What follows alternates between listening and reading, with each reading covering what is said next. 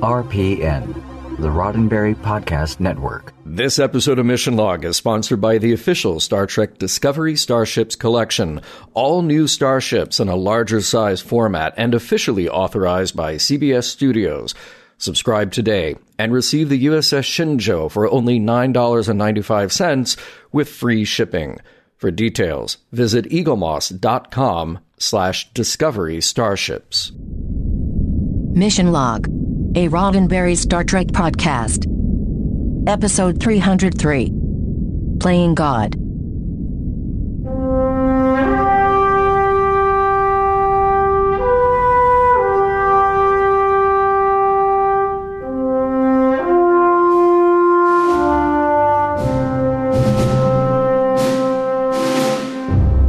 Hi, thanks for stopping by Mission Log, a Roddenberry Star Trek podcast. I'm Ken Ray. And I'm John Champion. Each week on Mission Log, we watch an episode of Star Trek, taking it apart for messages, morals, and meanings, and seeing whether the whole thing holds up today. This week, Playing God, the one where a young would be Trill host butts heads with the old man that is the young female Jadzia Dax. Also, there's another universe butting into ours. John's got trivia coming up in a bit, but first, I'm going to let you know how to get in touch with us. Mission Log Pod is the address to find us on Facebook, Skype, and Twitter. If you'd like to leave us a voicemail, we would love to hear your voice.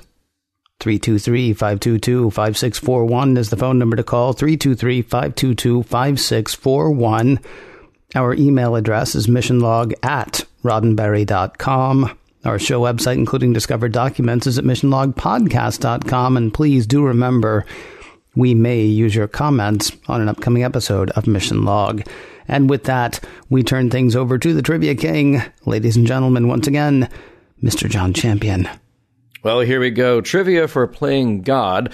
The story is credited to Jim Trombetta. Now, we of course know Jim for having written The Forsaken, Rivals, The Alternate, and Paradise.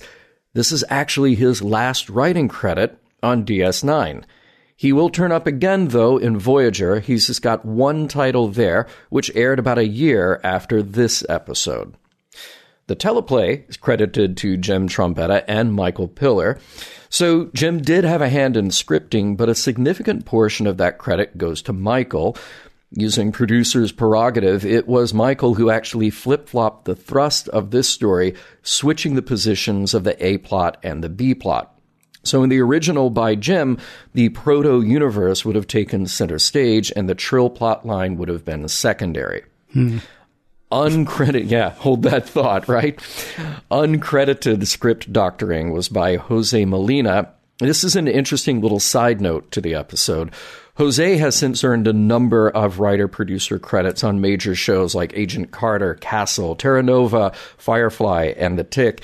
He actually went from Yale to an internship with the Academy of Television Arts and Sciences because of a spec script that he wrote for TNG.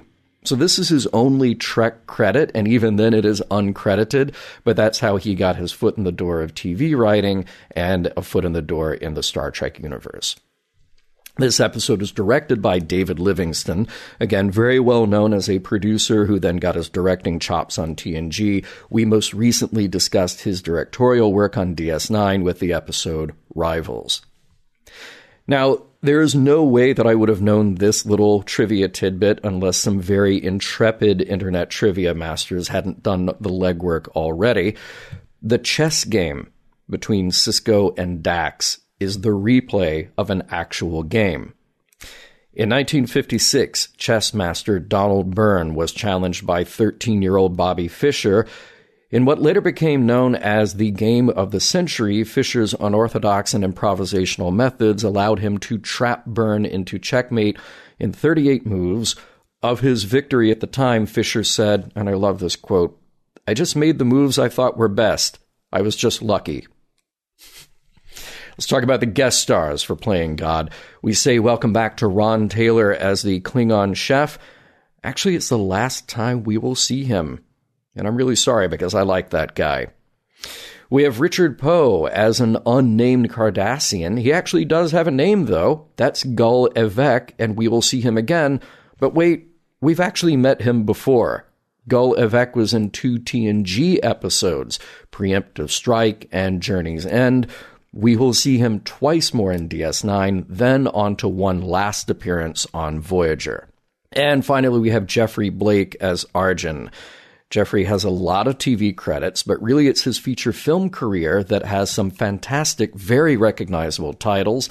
He's been in multiple movies with Tom Hanks Forrest Gump, Apollo 13, Castaway.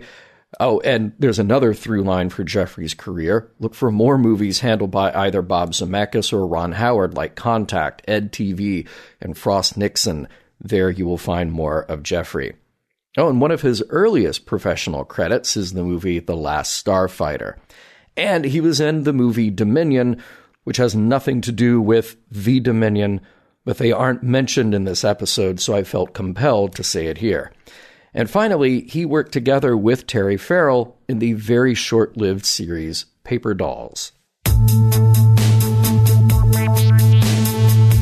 Playing God. Starring Chief O'Brien as an angry god, Jadzia Dax as a conflicted god, and Benjamin Sisko as a straight up, all powerful god.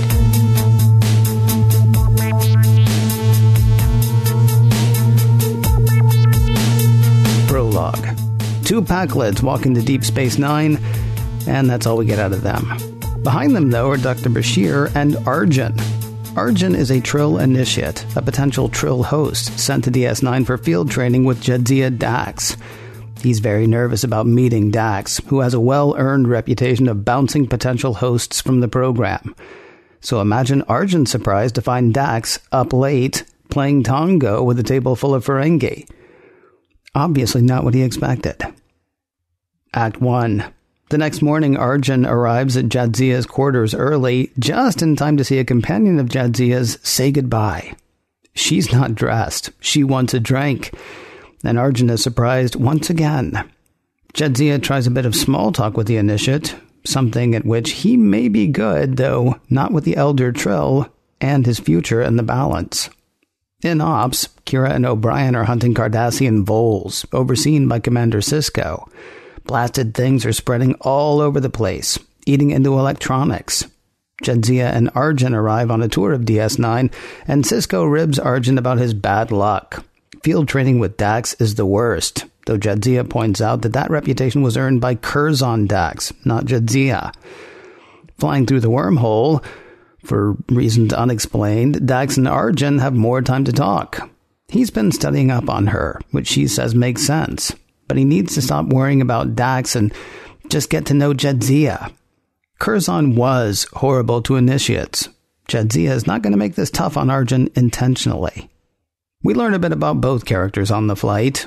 Arjun's a level 5 pilot, Dax is level 3, and Curzon suggested Jadzia be bounced from the initiate program when she was doing her field training. Aren't lives funny? This chinwag interrupted by shaking and beeps and news that the shuttle they're on has hit an interphase pocket.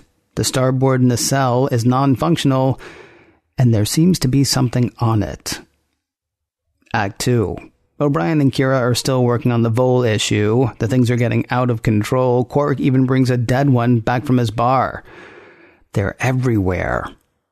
Arjun and Dax are back, still with whatever was attached to the starboard nacelle attached to it. Jadzia plans to study whatever it is because why not bring an unidentified thing from an interphase pocket to an often unstable habitat? O'Brien will set up a containment field. Over dinner at the Singin' Klingons, complete with a duet by Dax and the Klingon, we find out that Arjun doesn't really like Klingon food. So why didn't he say so?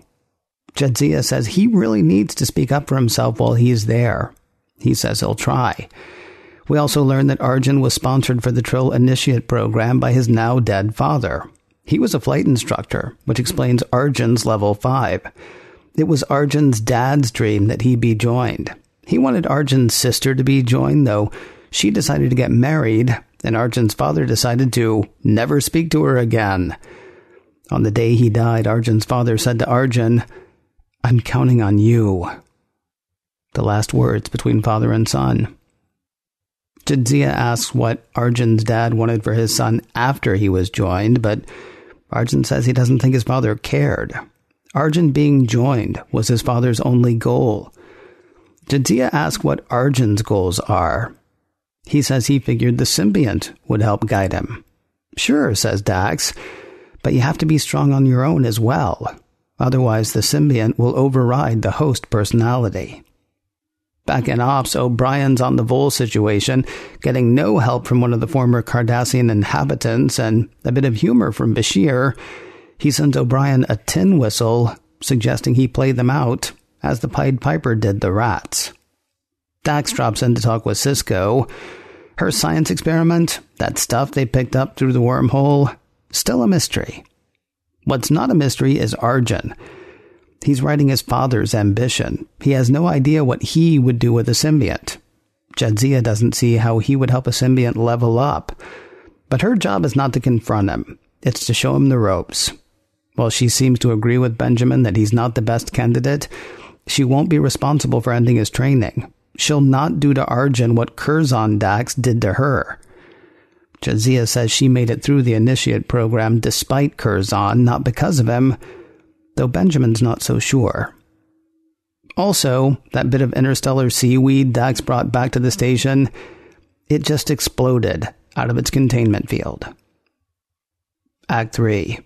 Sisko is no longer amused by the Vole situation. They've eaten through enough power lines that O'Brien can't reestablish the containment field around whatever's expanding in the science lab. Left alone to study the thing, Jadzia and Arjun talk over his future.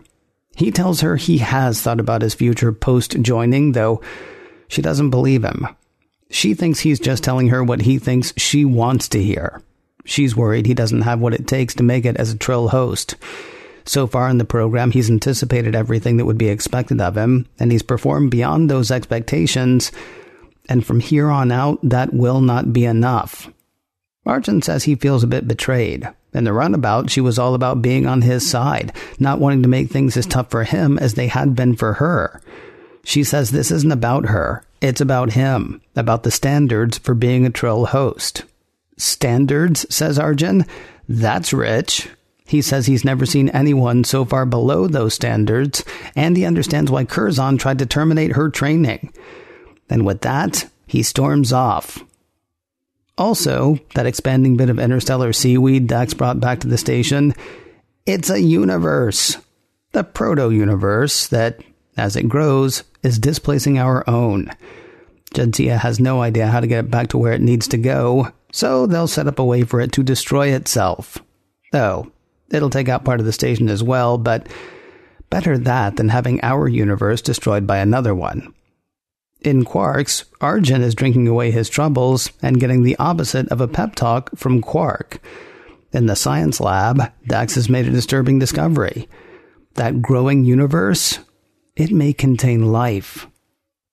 Act 4. Not that there's anything wrong with that, except now their plan to set it up to destroy itself may not be ethical.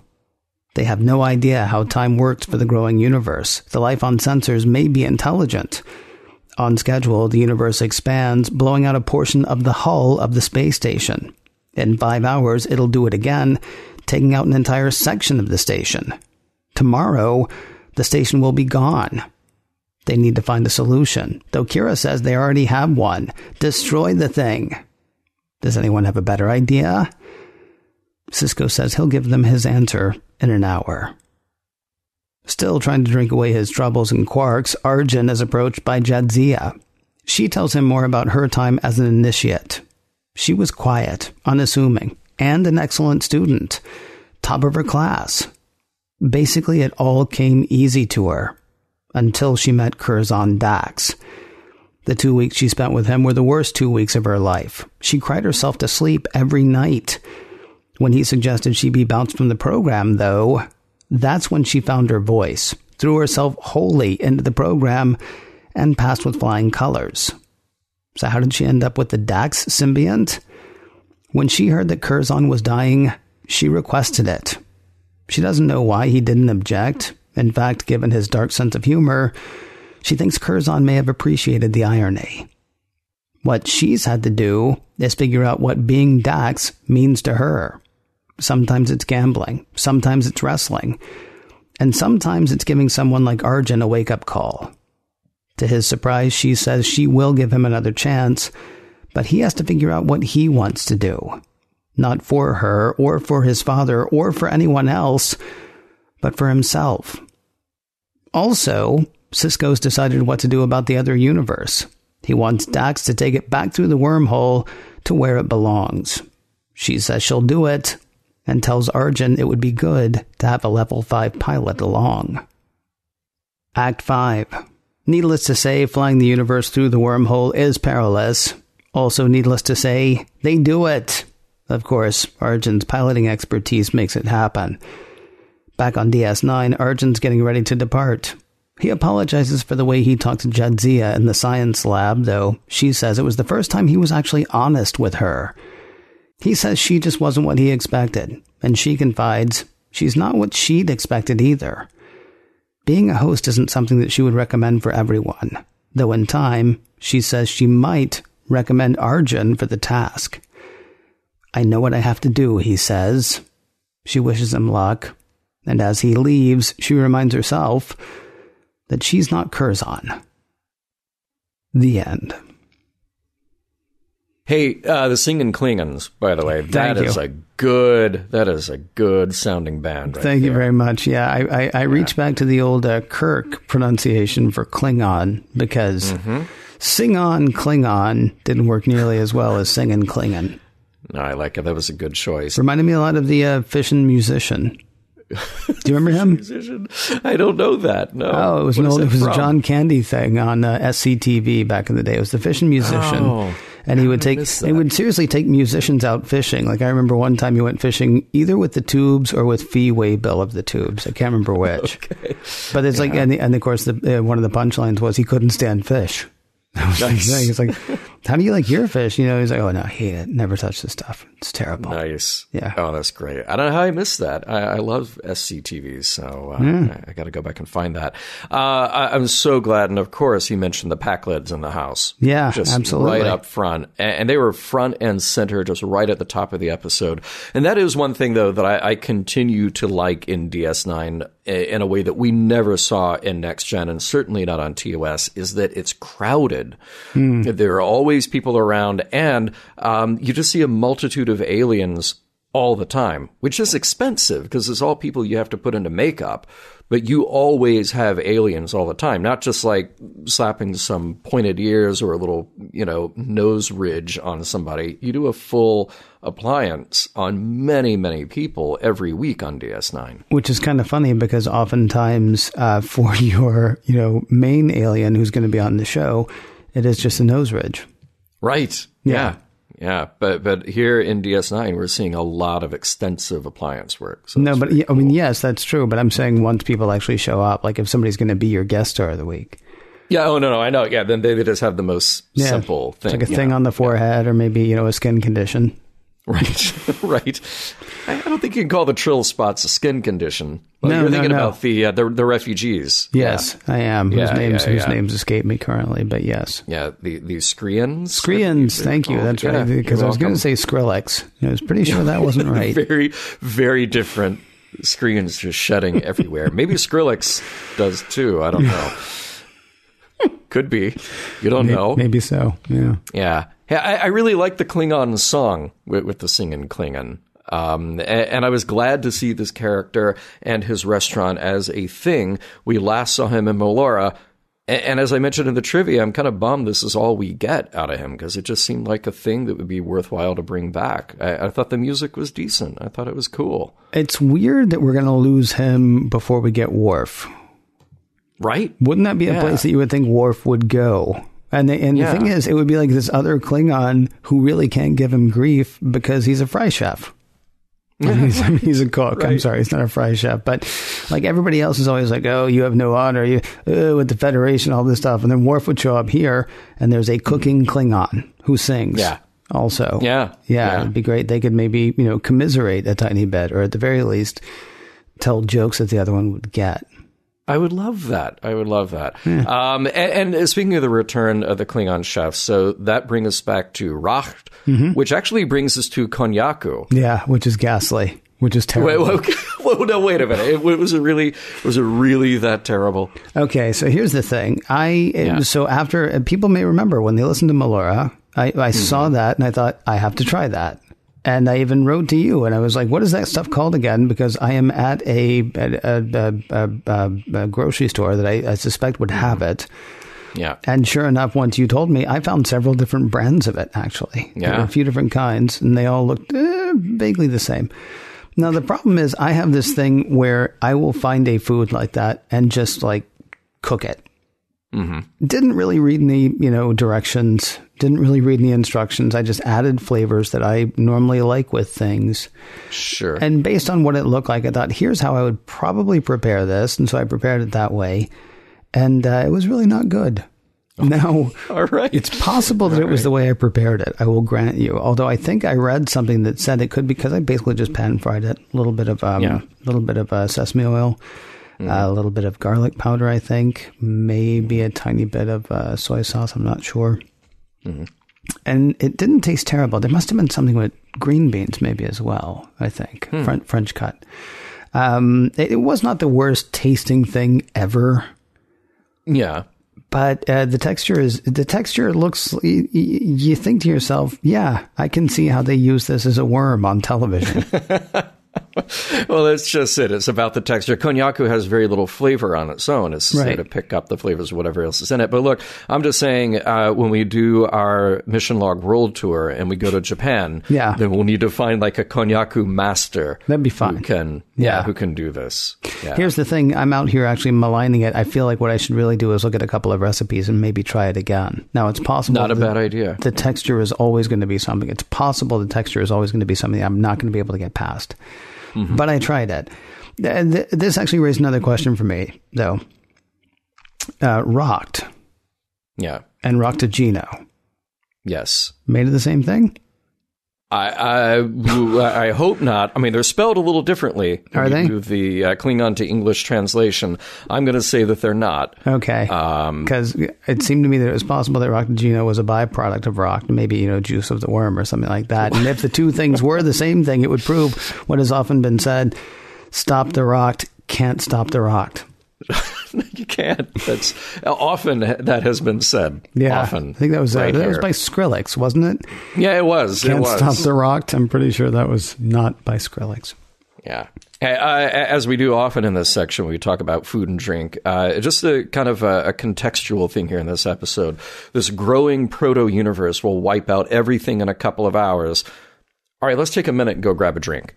Okay. Just gonna, we're just gonna take a moment. You, you know, you, you got Arjun sitting there just in misery, and then Dax, who, who's really one of the only people who knows how to work on this problem, just like, yeah, well, we we got a little time. I'll just I'll stop by and say, hey, how you holding up? Well, I assume she was stopping by to sort of, you know, roust Arjun out of the whole thing because even though she says it's not her job to make th- make sure things go well for him, she is trying Yeah. to make sure that things go well for him. As far as he's concerned, I mean, his whole life's over anyway. Might as well go drink. The universe is going to end fine because his world's come crumbling down, right? Yeah, well, for him, yeah, I'm just saying that for Dax, it's like if you have a two hour limit here Yeah. before we have the, the next uh, uh, growth of the proto universe. Mm-hmm. I, I'm not going to stop by Quark's bar. I'm really Arjun is going to be the least of my concerns. I'm, I'm just going to be working on the whole proto universe problem. All right, I guess. Mm-hmm. I mean, it wasn't really up to her anyway. It was up to Benjamin at that point, wasn't it?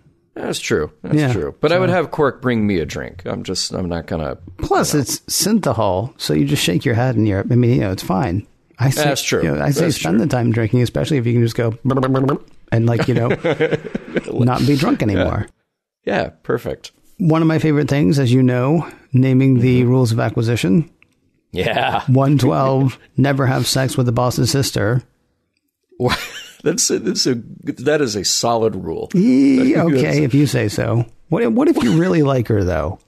Or Well- what if she really likes you? Yeah, I guess you got to weigh out uh, what your relationship is like with your boss, Yeah, uh, what your boss's relationship is like with his own sister or her own sister. Yeah. and uh, yeah, you got to take it from there. I'm just saying this one doesn't seem as cut and dried as uh, as as some of the others have been. Do other family members get their own rules? so, never have sex with the boss's daughter. Right. You know, I don't know, man. I don't know. We'll have to we'll have to read all of the rules of acquisition one day out loud. well, we got the book. to Yeah, everybody yeah. listening. That'll that'll be an episode. Perfect. Hey, uh, one thirty, Mark forty seven. Just had to slip in a little reference to forty seven there at the end of the episode. it's been a while. It has been. It has been. Uh, though maybe not long enough for some. Um, by the way, uh, I, I'm not that great at math. It was never one of my strong suits in school. But even I was able to sit there and kind of in my head think, all right, the wormhole must be like a few steps from DS9.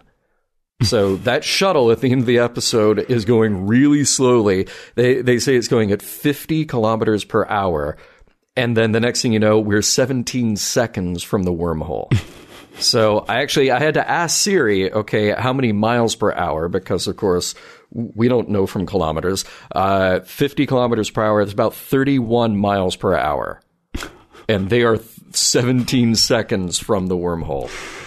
So they're actually they're they're almost a stone's throw from the wormhole. You could fall out of a porthole on DS9 and end up in the wormhole. yeah, you could. And DS9 is such a crap place. You almost could fall out of a portal. You could, Yeah. particularly if you have proto universes blasting holes in the walls. you That's know, true. Every, uh, every couple of hours. Yeah. Um, and, and are we sure, by the way, that they dropped off that proto universe where it belongs? Where they found it in the first place, because it was kind of like a, a rift, like a subspace rift thing, and they picked it up. I don't know if you can go find that again. I don't know if you have to create that again. If A, it's bigger now, and we're really not sure how it got there in the first place. And they're like, "Hey, it's the Gamma Quadrant, not our problem now. This is like so far away." It's a whole. I mean, it's another quadrant, but it's still the same universe. It's kind of weird, right? I actually Same thought, galaxy, even. Yeah, that's true. That's true. Yeah. Mm-hmm. Same galaxy, yes. So it's like like a week from now, it's going to be like uh, station log. Well, that didn't work out the way we hoped. right. Yeah, the other thing I'm, I was thinking about too, it's like um, they they sort of tied that part up really quickly, right? It's like, can we make the journey to the place we need to go? And then yes is the answer. And then it's like, oh, okay, well, I guess automatically then it goes back where it was because it was a temporal whatever thing that they like hit it. I can sort of see like if they accident, if they were ex- actually able to shove it back through exactly where they were supposed to. On the other side, there are a bunch of people going, we just got rid of this thing. Right. That didn't work Exactly. out. Uh, Again, you know, one week later on their side, it's like that. That just didn't go anything like we thought it would. Yeah, yeah. Eh, Well, you mentioned the people who are over there waiting to get rid of this thing. I like to think that this is just one of many universes that maybe these people in the Gamma Quadrant they just keep cranking them out, and and maybe they're making them as trinkets to go on like that little uh, pug's collar, you know, from Men in Black. Uh, this is just one that uh, that just got away. What do Morgan Freeman, Alanis Morissette, and George Burns have in common? They have all been seen playing God.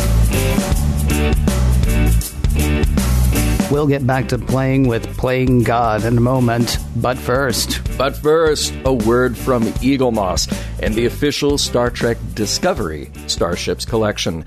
Hey, I have a problem. I don't have enough room at home to collect full size starships.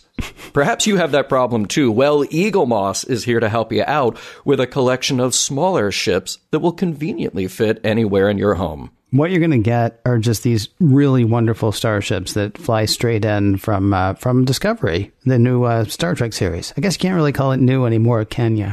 Well, it is the new one. It is the new one. It is the newest one that is on. That's true. Yeah. Until the Picard series comes out, and everybody would be like, "Oh, that old series, Discovery, that's still on." Anyway, uh, these ships are authorized by CBS Studios. They're made from uh, really just just, just fine materials, uh, quality weighted materials. You see them, and then you hold them, and, and you just you know get a sense for how sturdy and how how weighty these things are. As I say, they're based on the CG models used in the production of Star Trek Discovery, which is probably the best way to make ships from the Discovery uh, collection. I, I think that is a uh, I think that is a good decision on the part of Eaglemoss to do it exactly that way. Yeah. I would say so, yeah. And we're talking about big ships. Yeah, they're not one to one scale because where would you keep it? But they are still big. The USS Shenzhou, for example, NCC 1227, is nearly eight inches from front to back. Now, it comes with a display base, perfect for displaying that model, and it comes with a collector's magazine featuring behind the scenes info, original design sketches, and a breakdown of the technology used on board. The first ship in the collection, the Shenzhou, is available to subscribers for only $9.95 with free shipping. You can see that at eaglemoss.com slash discovery starships. Now, additional models will follow, including the iconic USS Discovery, the Europa, the Kerala, the Vulcan Solkar class cruiser. New ships ship monthly at an exclusive 20% discount off the standard retail price, also with free shipping. Subscribers are also entitled to free gifts worth over a hundred bucks, and you can cancel your subscription at any time. Full details can be found at eaglemoss.com slash discovery starships.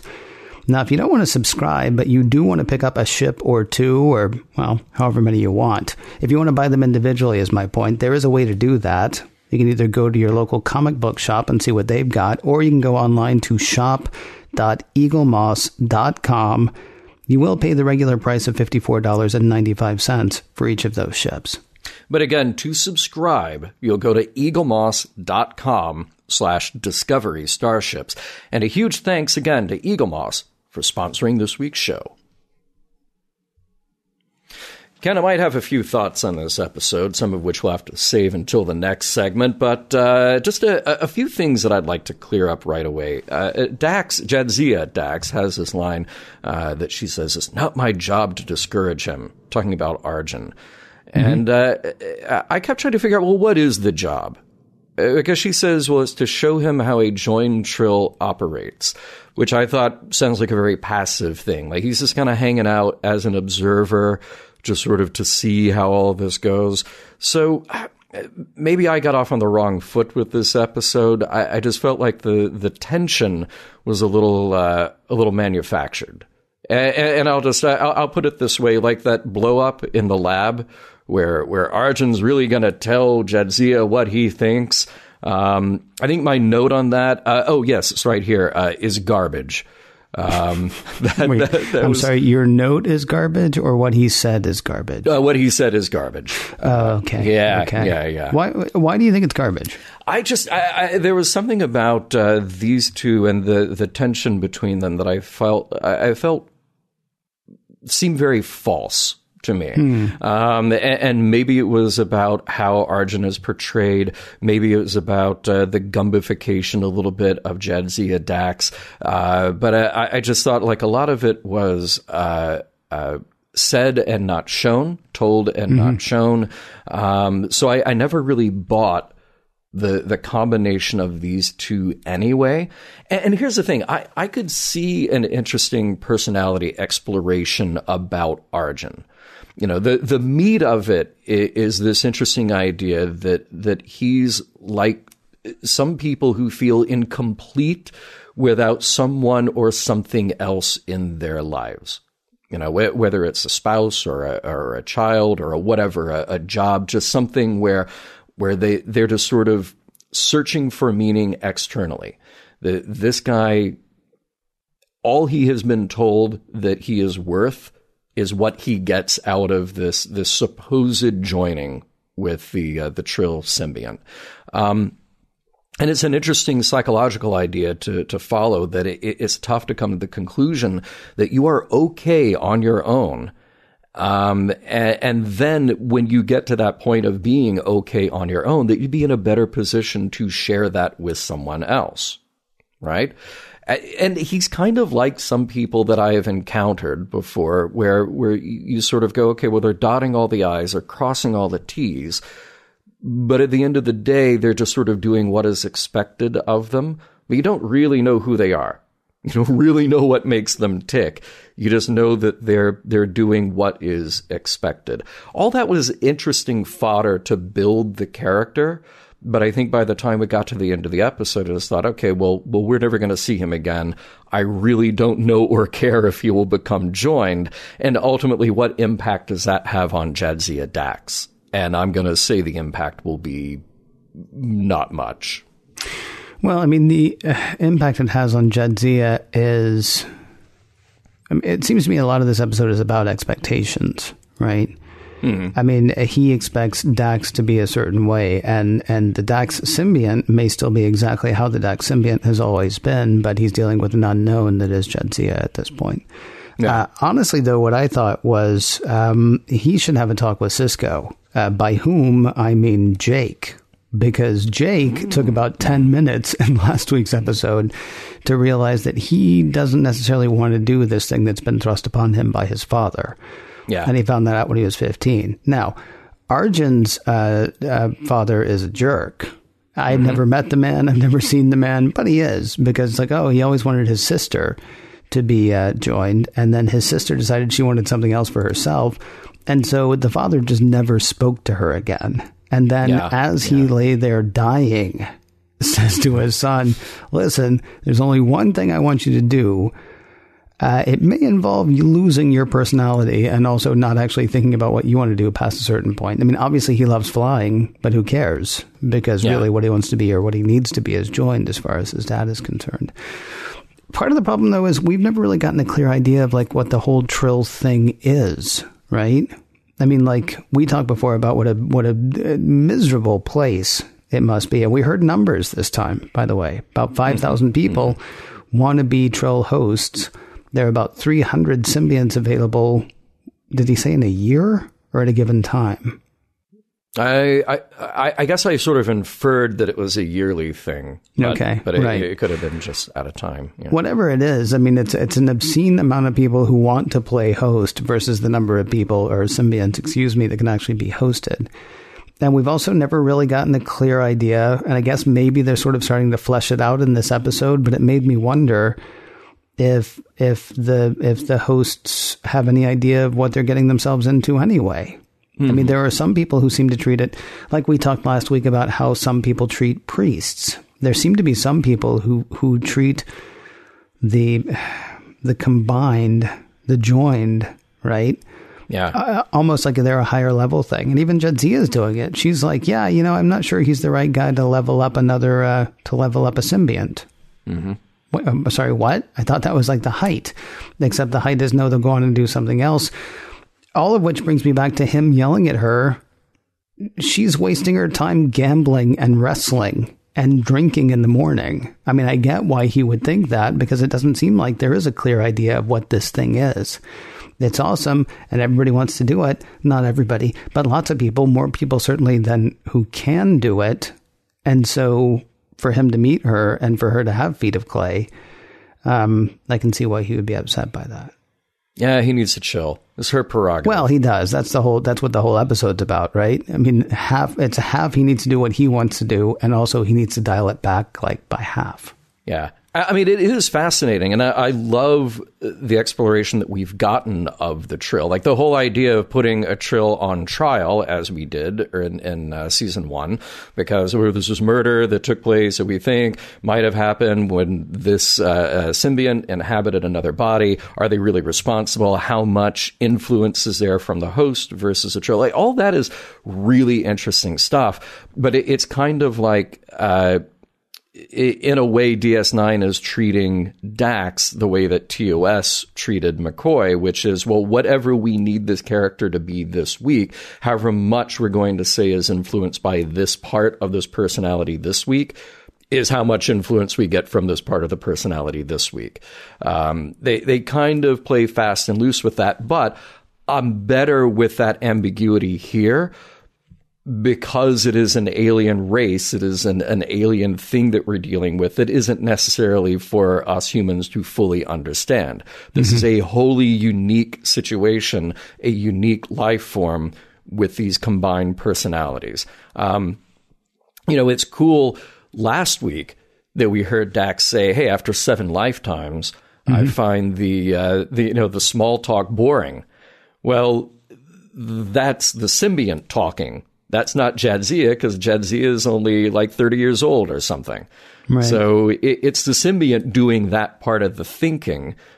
Well, what about Jadzia at that point? What about the host at that point? Is that part of the mind just sort of shut off? Is the part of the mind that's a 30 year old who maybe wants a little small talk that just sort of go off to the side then and let the symbiont take over? It's all fascinating, wonderful stuff. I just don't know that uh, Arjun was the best way to uh, to explore it. The one thing that I wish, I mean, I wish there weren't so much almost magic about it in a way. Yeah. Like, you know, we don't know exactly why somebody chooses, like, why, like, like how it is that whatever council decides, you know, pairs a would be host with a symbiont, right? She mm-hmm. asked for the Dax symbiont. The Dax symbiont, which, you know, when it was Curzon Dax, it actually tried to drum her out of ever being able to host a symbiont. She mm-hmm. asked for that. Why? How did somebody else decide that that would be okay? And assuming that there is sort of like a leveling up process, assuming that there's something that, I mean, like, assuming that the whole point is to elevate the symbiont, right? Because it's going to go on. Jadzia is going to die, and Dax is going to go on. Oh, who knows? Maybe to some grizzled old man, maybe to a Klingon. We don't really know what's going to happen to Dax after Jadzia. I don't think anybody knows what's going to happen to Dax after Jadzia, but let's move on. Yeah, all right. We don't know what's involved in like getting them to level up. Like, how is it Yeah. that coming from a crusty old man into this 29 year old girl, woman, excuse me, is going to be the thing that's going to level her up? And is that necessarily, you know, what they should be aiming for anyway? That was actually one of my favorite things, though. It was uh, her describing the uh, sort of the delicious irony of Dax, the symbiont, going into this person that he had dismissed uh, earlier on. Let me ask you a question. Is is when you say Arjun is not necessarily the person to explore this with, and maybe they didn't do a great job with Jadzia, are we actually dealing with a fathers and sons episode here? Or or a fathers and offspring, or a parent and offspring? Because Curzon sounds like an abusive father Yes. under whom Jadzia could have, you know, wilted or could have flourished. And she flourished. Arjun wilted. Are we basically telling that same story? Because in the end, when Jadzia walks away and says, I'm not Curzon, I mean, she is still Dax. They have the same last name, but she's not her father's daughter. Not that he is actually her father, but I mean, it seemed to me that that was the parallel that we were doing here. That you can either that you can either you know uh, wilt in the shadow of you know whatever is over you. Arjun becoming joined not because he wants to, but because his dad wanted somebody to. Didn't even care if it was him. Just wanted somebody in his family right, to do that, right? And so he's going to do that thing. Jadzia, on the other hand, um, having this he's obviously not a father figure because she's only known him for two weeks, but it felt like that was the parallel that was being presented here. Having this abusive father figure, uh, rather, and then rather than um, rather than being cowed by it, you know, goes out and, and is stronger and ends up taking the mantle that uh, taking the mantle that would have been his or that was his, you know, until he uh, cacked. I, I would have liked to have seen a deeper, more full episode about that. Hmm.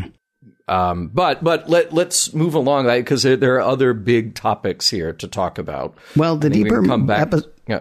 Uh, the deeper episode that I wish I had seen, honestly, and I'm sorry to hear that this was originally how it was going to go because I would have been so much more interested in that.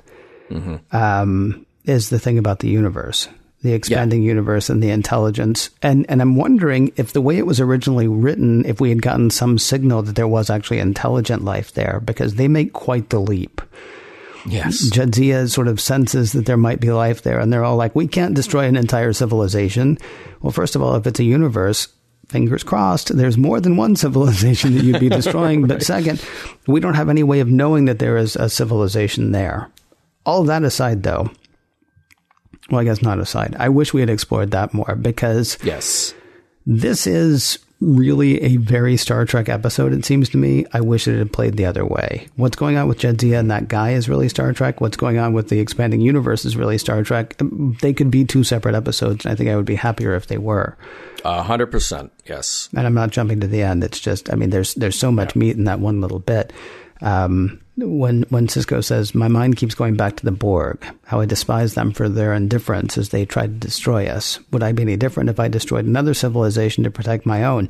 This is so much Star Trek. And Kira is like, you know, oh, you know what we should do? We should destroy it. and it reminded me of the way a lot of people wanted to actually, and and I don't think it was because Sisko was talking about the Borg, but it reminded me of the way a lot of people wanted to send a virus uh, back uh, with Hugh to destroy the Borg, right?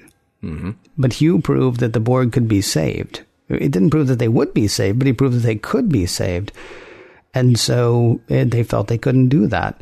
Um, the life in the proto universe could be intelligent. We don't know for certain that it is intelligent, but it might be.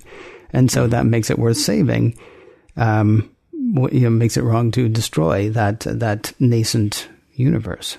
And I like how they up the stakes there. You know, when when we were having that discussion about the Borg and about Hugh, uh, there were a lot of people who wrote in who, and, and, not a lot. It wasn't like this huge majority of people. No, they should have destroyed other, but but certainly some some strong opinions on that side, and, and that was almost well, it definitely was smaller stakes than this. Uh, the the Borg are living beings that are assimilating, doing their thing that, that would certainly disrupt our way of life uh, if they were to to carry out their plan of assimilating everything in their sight. This uh, is actually the the potential of wiping out the known universe, like literally replacing and destroying everything in the known universe. So you can you can kind of immediately go to that place that Kira does and say, oh Oh, yeah. Well, if it's that imminent, we should do everything we can to contain. And if it means destroying this thing, then just go ahead and destroy it. Let it happen. We're wiping it out. Um, so the, the, the threat is even on a grander scale than uh, than what the Borg would bring to us.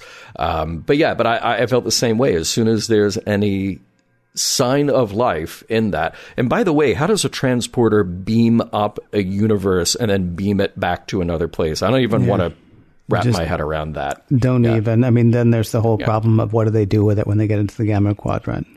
Exactly. I mean, they, they accidentally picked it up by accidentally flying through something. Right. But then they're like, okay, well, let's just put it back. Where? I say, I say, beam it up, keep it in the pattern buffer, take that pattern buffer, throw it out the airlock somewhere in the gamma quadrant. You just let somebody else find it later on. That's a horrible idea. I know. You can't but... just pass it on to somebody else. well, they just did. they just did. They well, just probably. Yeah. In the gamma quadrant. We don't know. All right. Um, so, well, no, hang on. So, yeah. so let's do the whole thing. So, is our universe? It, is Sisko right? Are we any better at that point? Like, would you destroy the other universe? The pocket universe, the small, the proto universe? Would you destroy that? I, I, mean, the thought would occur to me.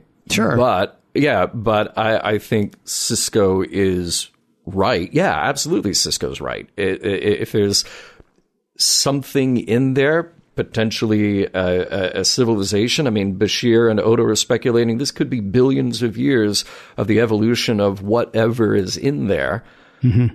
passing for them as opposed to hours for us the the the right thing to do, and in uh, Sisko's place, the Starfleet thing to do is to protect that life, protect the unknown. Okay, in that case, yeah. But here's the problem that I have, and and I agree with you. Mm-hmm. I wish they had gone ahead and even given us just a tech the tech answer to how this is not going to end up destroying our universe. Hmm. Because the stakes the stakes really didn't seem that big honestly, because we don't know. Like, it, like if they don't make it through the wormhole, I mean, first of all, could they have just dropped it off in the wormhole? Since the wormhole sort of seems to operate in like a completely different, you know, space time continuum type thing anyway. I'm sure, it gets us from I, one part of space to another part of space, but could they drop it off in there and have it not even be a thing? I, I, thought about that. They go through the here you go, prophets. Deal with it. right. Oh, yeah, like your indifference. Uh, chew on this. Yeah. Uh-huh. Um, I mean, I wish I wish we knew exactly how it was they solved that problem, or I wish we even had like a fake science answer to how we solved that problem, because I'm not sure we've yeah. solved the problem yeah. at this point. And so, eh, I don't know. Whatever. Yeah, it's. It, if they had not been able to get it off of Deep Space Nine, what do you do then? Right. I'm asking you. Yeah, no, I well, I, I don't know if you if you can't get it off of DS9. If we're going to back ourselves into that corner, if you can't get it off of DS9, but mm-hmm. keeping it on DS9 means destroying the entire known universe bit by bit as it expands. I, I ugh. Can you still? Uh, I mean, because- because they can still set it up to destroy itself. yep. Do you do it? I, ugh, man. I mean, I, I guess if it comes down to no matter what, this will destroy the entire known universe unless you contain it. And by containing it, you are condemning this thing to death. Uh, I guess we're back to the question about you know pulling the lever on the uh, the the railroad switch, and uh, by action letting this thing happen that will mean this death if it means saving all of these others. Ah, It might have Yeah. been more interesting to have a fight between like two characters on our ship who see life hasn't been kind to Kira. you know, I don't I don't know uh, on what she is basing her belief that this universe has to be defended. Unless it's just unless it's just selfishness, unless it's just like the desire to, you know, to to to constantly survive, which I get. But it doesn't seem like a well-reasoned idea. I mean, I'm not saying I'm not saying. I mean, it, yeah, whatever. It's all science fiction. It's all silly. Let's move on. Well, all right, so let me ask you this: though, Yeah. we we had this this, this argument uh, with. Um, Kira and Odo, in particular, uh, a- after we've set up this other plot line about the Cardassian voles, should we make anything of, of a parallel between potentially killing off unknown life in this proto universe versus killing off all the voles on board? She says it's like stepping on ants, and Odo says, "I don't step on ants."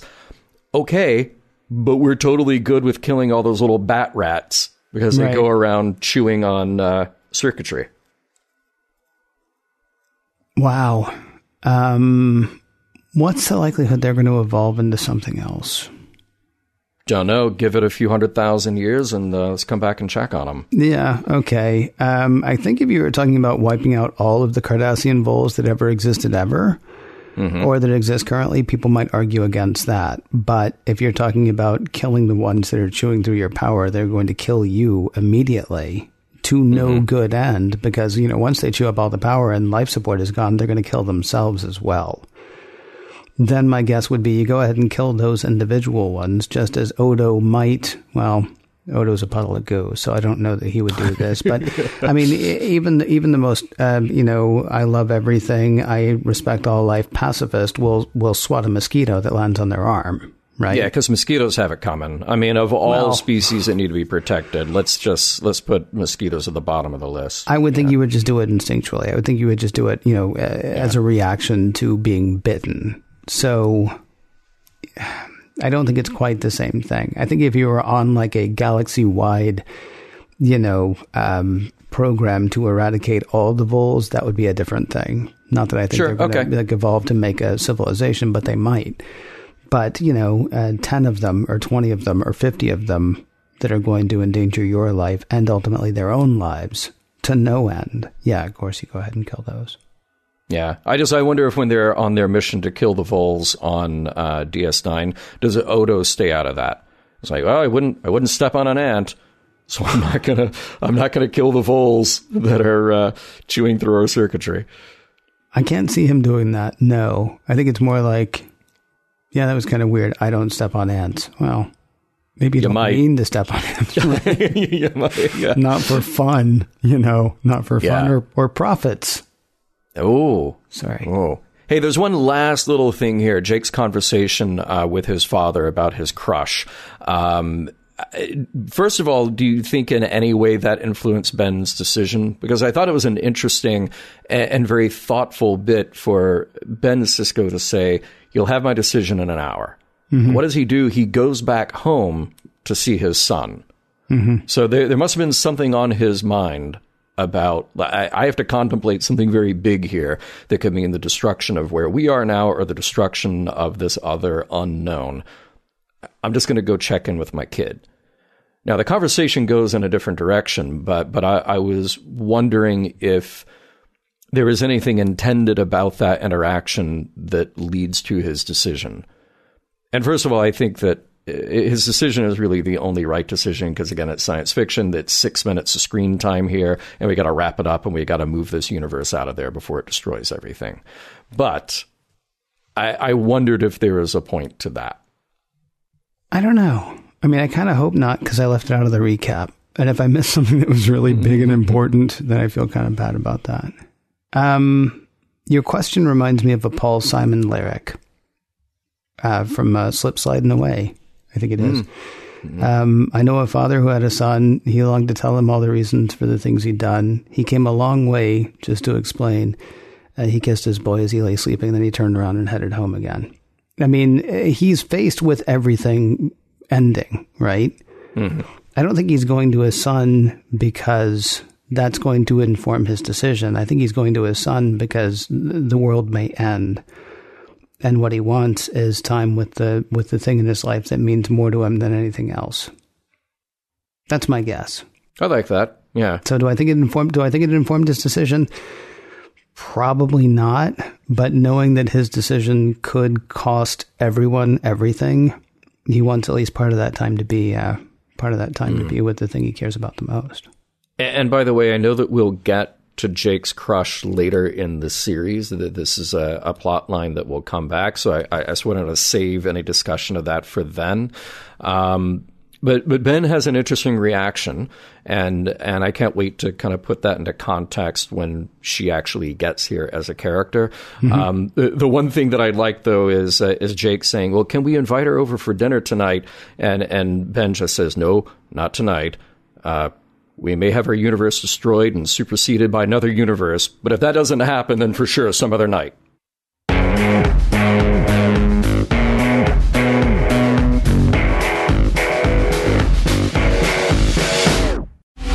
The proto universe back where it belongs. Maybe. It is time to see what we won from playing God.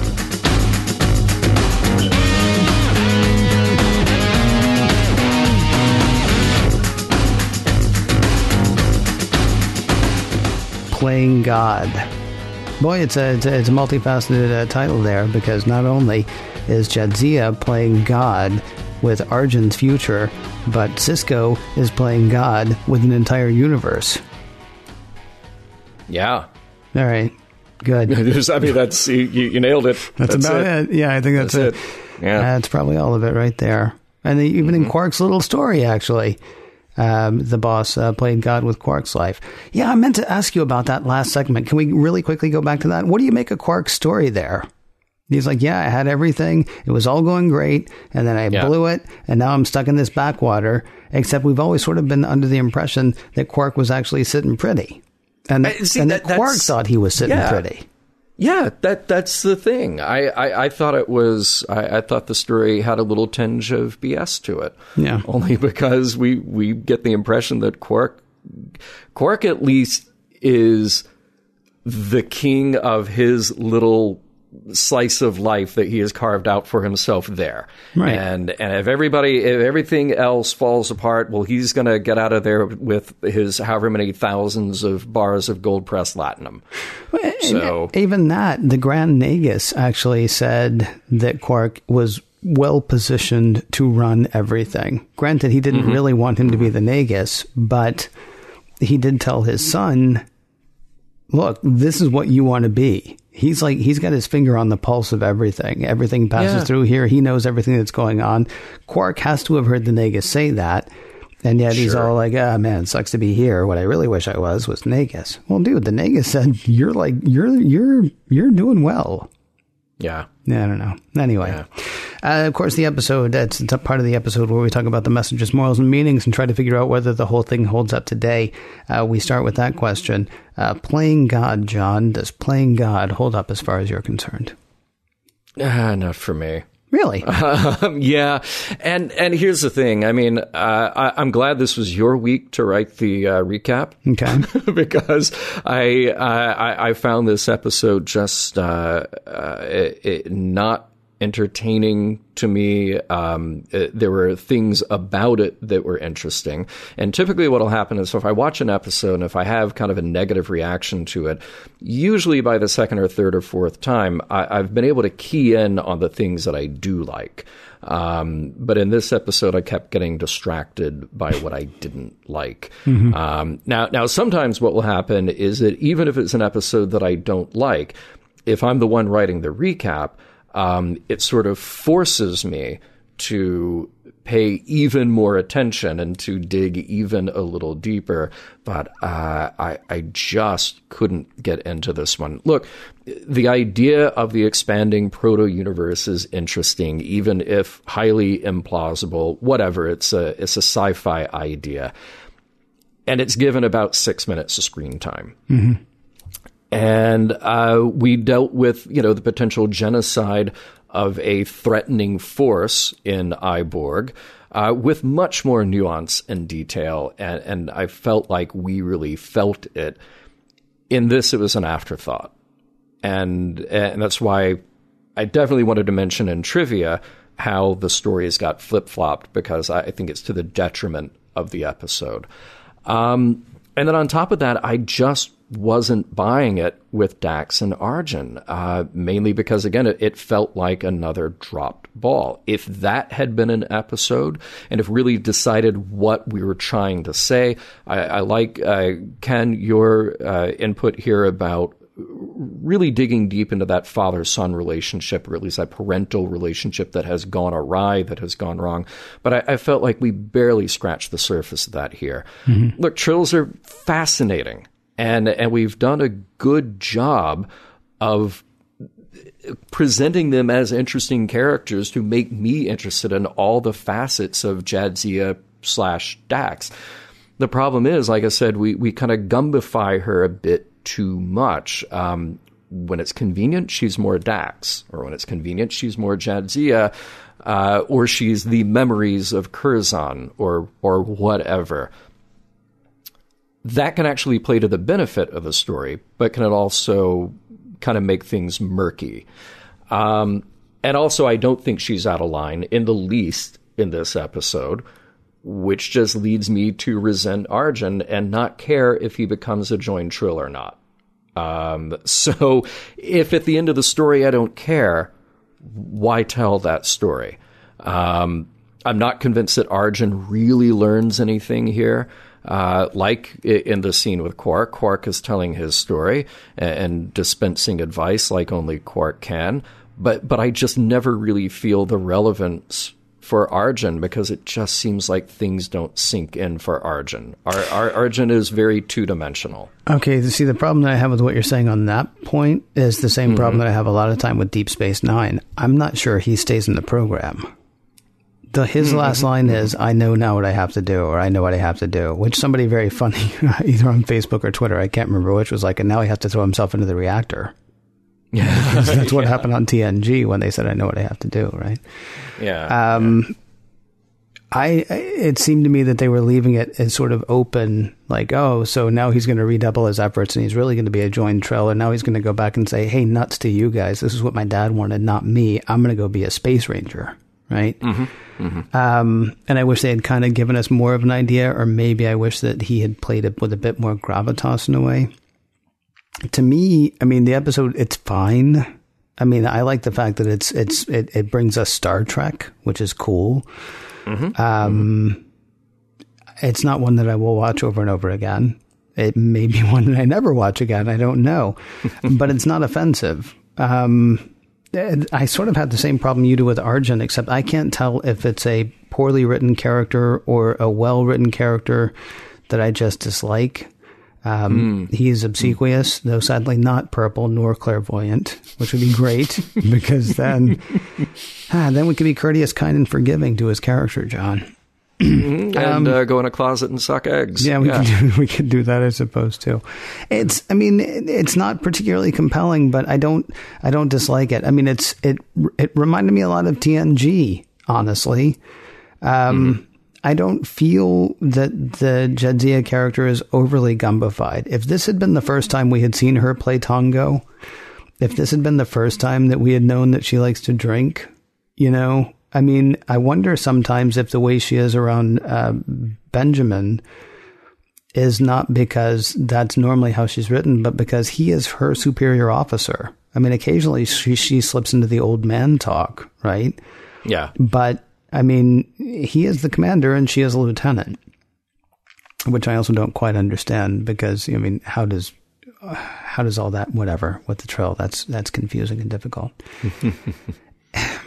it's not particularly enjoyable, but I don't think it's bad. It's just not great in a way. It's not it's not as compelling as you want it to be, I suppose, but maybe it doesn't. I uh, I don't know. I'm so on the fence on whether it holds up. I like some of the stuff that it gives us to think about. Um, mm-hmm. Maybe I wish it had been a different actor. No offense to that guy. Maybe I wish it had been directed differently. I'm not sure. There's just something about it. He is so obsequious that that it's like that it's it's grating. But of course, it's supposed to be. That's the thing. I mean, maybe it does what it's supposed to do, but we still hate it because bleh. he's yeah. such a yeah. he's such a he's such a milk toast character. I don't know, man. I think I think I might be I think I might be on this episode's side, even if it's not the most enjoyable. Yeah, I, I, I, don't know. And I don't look, I, I never want entertainment to just spoon feed me the, the answer at the end. I, I, I never want it to just say, like, well, and especially with Star Trek, where you can play in this world of nuance. I don't think they just need to say, well, this is the good guy, this is the bad guy, this is the admirable person, this is the non admirable person. Mm-hmm. But Arjin is just, he's none of the above and if only we had landed at some place where we could say, wow, this guy's really got to figure it out. Or, um, if I would even want to know, if I even want to care where he is in a week or, or down the road somewhere, uh, but I'm not left with that at all, at all. And it's too bad because, uh, again, and I stress, the, the, Trill are a fascinating idea. Mm-hmm. And it's such a cool uh, way that Star Trek gets to play with duality and, beyond duality, as we did with Spock, uh, because he had the emotional side and the, the logical side. But here at the Trill, it's like, well, multiply that by a thousand because it's all these personalities and all these influences there. Um, but it's uh, it, it's a drop ball, and it sounds like it was that way from the start of the production or from the start of the the development of this episode. They didn't know where they wanted to focus, and the decision to change the focus, I think, really hurts the episode. I would agree with that. What about um? What about messages? Uh, genocide is still bad. Yeah. Okay. yeah. okay. Um, yeah, yeah. But but here's the thing, you know. again, focus the episode on that because that really did feel like a TNG episode. Mm-hmm. And let's really dig into it. Let's not spend five or six minutes on it. Let let's actually uh, have a much bigger, broader conversation around it. And then I would go back to a thing that you've brought up before on this show, which is the idea of you, you can't live your life for someone else. You can't live someone else's life for them. Arjin, unfortunately, is so bland that it's not an interesting way to explore that to me. But yeah, broad strokes of a character, somebody who is just sort of floating along and and trying to do what he thinks his father wants to do until he realizes that's not how I get to live my life. Um, yeah, that that's a good lesson, a good moral meaning message to pull from this. Uh, what else? Anything beyond those? No, I don't think so. I mean, I had pretty much the same thing. I think one of the reasons this show might suffer, actually, I mean, there are two reasons I think this episode suffers. First of all, most people don't.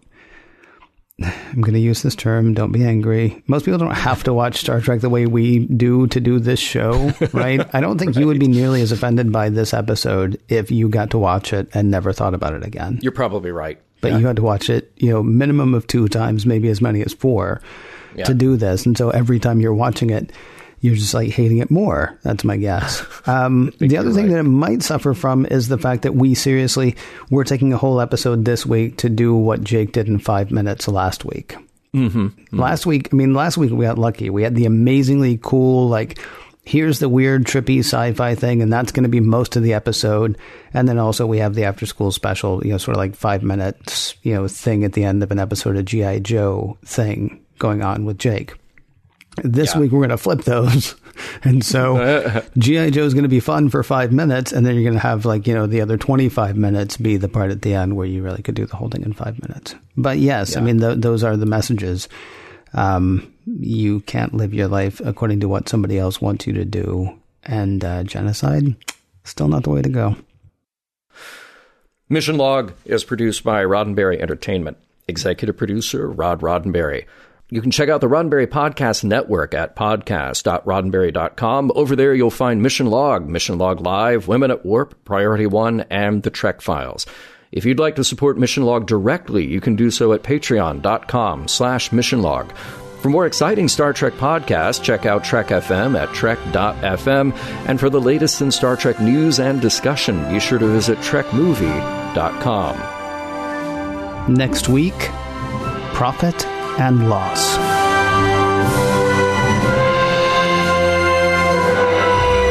Some of the music for Mission Log provided by Warp 11, online at warp11.com, and from the album Messages by Key Theory, free to download at keytheory.com.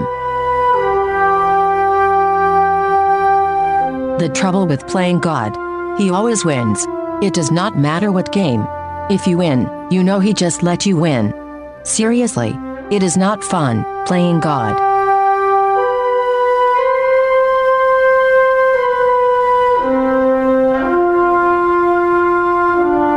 End transmission.